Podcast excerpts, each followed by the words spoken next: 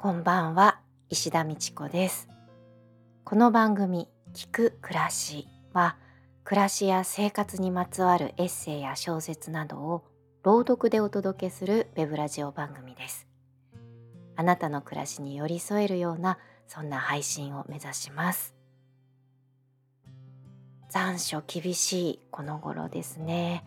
お住まいによっては台風の影響もありますでしょうか？8月にこの回を配信したい配信するぞって思ってたんですけれどもなんだかんだパタパタと忙しく気づけばもう9月中旬になっていました。あの毎年年賀状印刷をお願いしている年賀状屋さんからもう来年の年賀状についてご案内メールが届きましてえー、もうそんな時期かと季節の巡る速さを感じていますがけどねまだ暑い日が続きそうなのでどうか皆さん自分に優しくお過ごしください。さて今回お届けする朗読は小説家堀達夫さんの商品絵はがきです。前回ねエッセイと紹介しましたけれども小説ですね。ん何でしょう。不思議の国のアリスのようななんでしょうね。そういう不思議な感覚になる作品だなと思います。初出は1930年昭和5年10月5日週刊朝日第18巻第16号です。それでは聞いてください。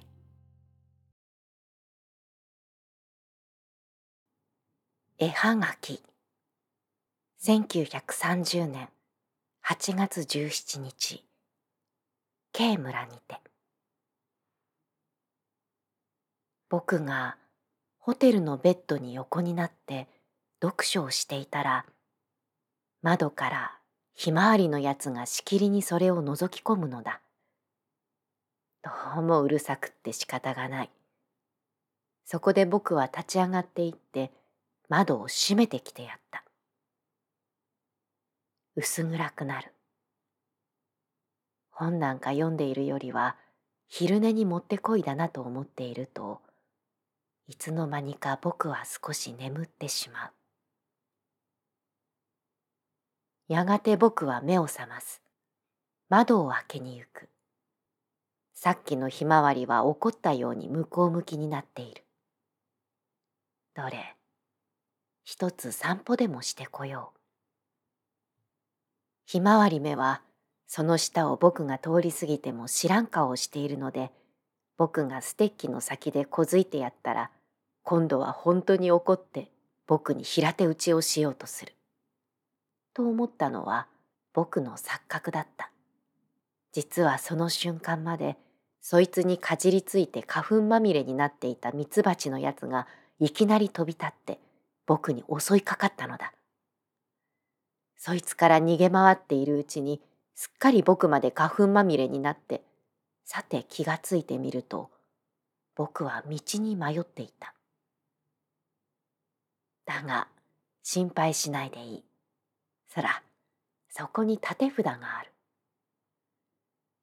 Way to town, way to station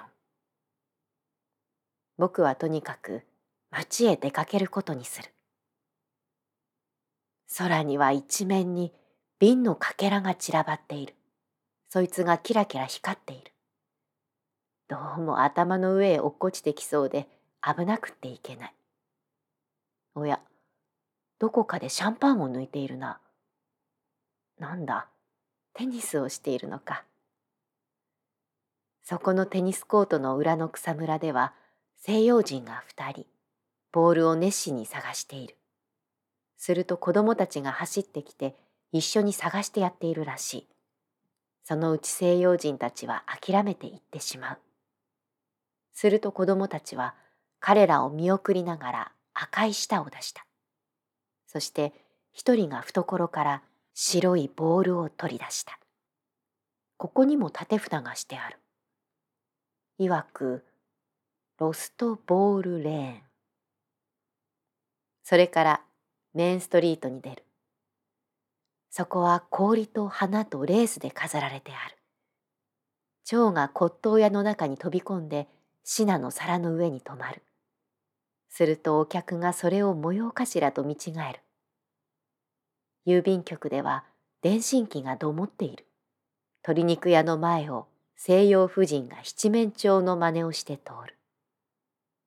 僕は絵はがき屋の中に入って見て一枚も買わないで出る。ここからがウォーターウィルのレーン。だが今は名前ばかりで水車なんかどこにも見えぬ。四五年前、まだそれのあった自分はよくリスが来ていたずらをするので困ったそうだ。それから少し行くとフォレストレーンになる。その道の入り口にたくさんシダの生えている見るからに古びた別荘がある。ひょいと表札を見るとアンデルセン。なんだか家の中からオルガンと合唱の音でも聞こえてきそうだな。だが僕はもっと驚いた。その隣の別荘の表札を見るとまさしくグリム。いくら目をこすってもやっぱりそう書いてある。これでは嫌でも王でも僕は夢見心地にさせられてしまう。僕の塔のステッキがまず魔法のバートンというところ。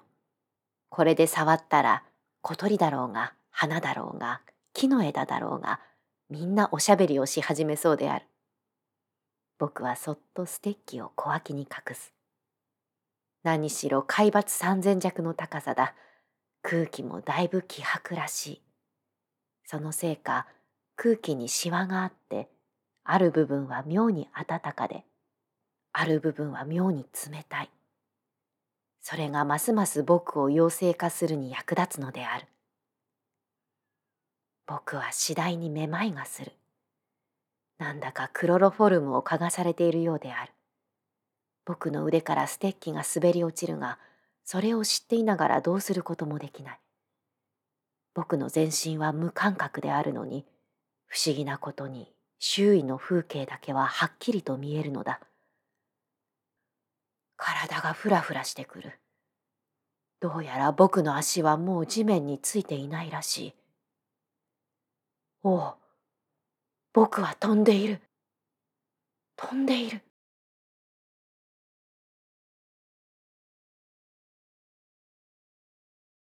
ありがとうございました。堀達夫の小説、絵はがきでした。ひまわりの登場する作品があるかなと探していたら出会った作品で堀達夫さんが20代半ばの頃に書かれたものです。でこの頃にはもう軽井沢に行かれていたそうでこの最初冒頭の絵はがきというタイトルの後にですね1930年8月17日 K 村にてとあるんですがこの K 村はおそらく軽井沢のことなんじゃないかなと思うんですけれども可愛らしくも不思議な作品でしたね。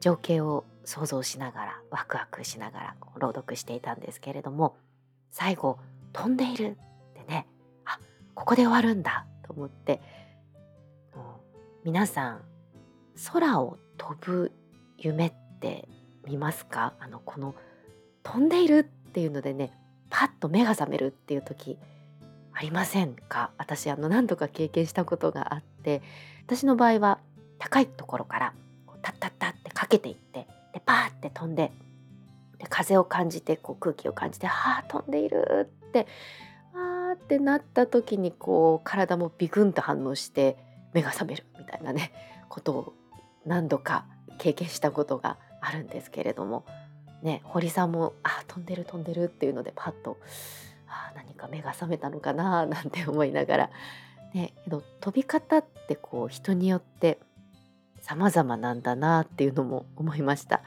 堀さんはこうふらふらふわふわこうしながら「ああ飛んでるあ飛んでる」っていう感じでねあ飛ぶんだなと思ってまあその夢の状況にもよるんでしょうけど私は結構その同じようなパターンで飛ぶことが多いので人によってもこう飛び方って違うのかななんてちょっと興味深く思ったりもしました。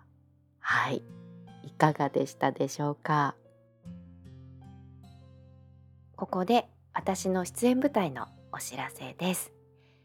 愛知県豊橋市にありますほのくに豊橋芸術劇場プラットアートスペースにて10月7日の土曜日2時30分開演で障害×老い×ディスカッション受け入れる体受け入れられない体というね作品に出演します。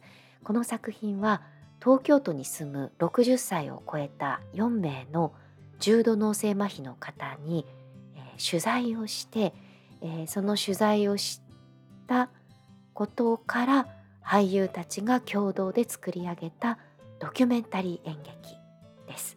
上演は60分ぐらいなんですけれどもこの上演の後にディスカッションの時間を設けています。